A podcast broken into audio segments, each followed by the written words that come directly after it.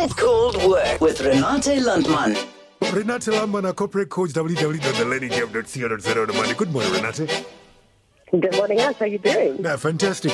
Difference of opinion will happen. How should we handle these? So, Ash, first we need to just realize that differences of opinion are inevitable. We can't possibly always agree. People have some ideas. The world isn't black and white; it's grey. So, so, and one of the most important things that we do, we know that absence of people having differences of opinion, so absence of conflicts of ideas is actually a dysfunction. Mm. We had Eric Schmidt of Google who used to, in every meeting, if he put plans on the table and nobody disagreed, the meeting wasn't over and they would have to sit there until somebody had something contrary to say. In other words, he actually insisted on, on differences of opinion because he understood that there was no rigor in their process if people didn't interrogate the idea and present counter arguments or present downsides of things. So, you know, difference of opinion really brings rigor. It, it, it, it helps us come up with better ideas and solve problems, um, better products for the customers, and personal growth and development for us.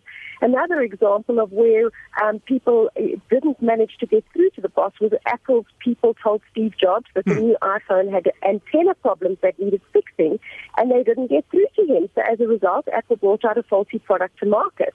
And it's really hard to disagree with some bosses, yeah. especially the, the hard, charismatic ones like Steve Jobs. But really, it's part of our job if we're going to be honest and we're going to ensure the success of our company that if you see it differently and you see a better way, that we need to speak up. So how do we do this? That's the question. Is You want to get all the you need to get all the facts. You know, encourage an open discussion about the decision. If, if your boss announces it, don't just argue against it, and especially don't just disagree in public over it um, before you really understand it. So ask for the background. Don't ask for the rationale or the reasons. That can sound confrontational.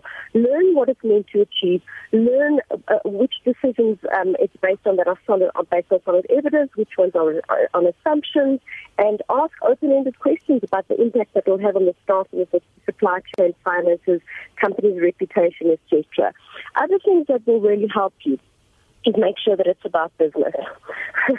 the argument had better be something about real business, um, something about something the boss cares about, like results.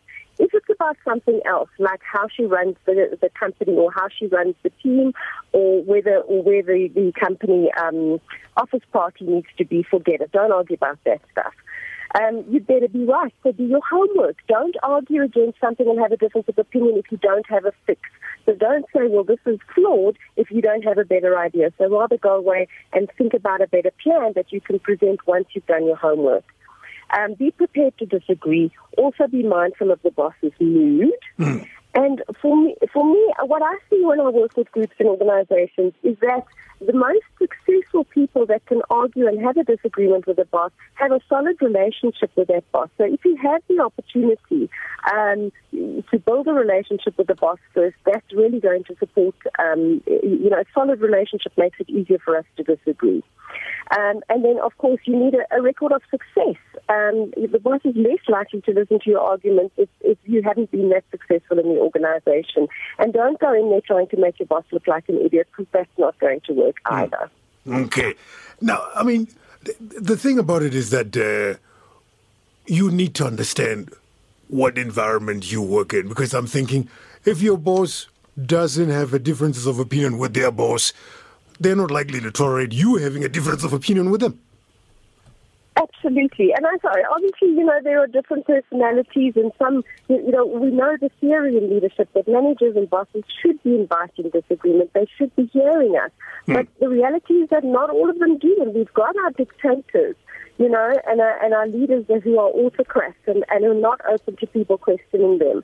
Um, so it, it does. I heard you talking earlier. You know, it takes a lot of balls to speak up um, when you have that kind of leader who's not open to it.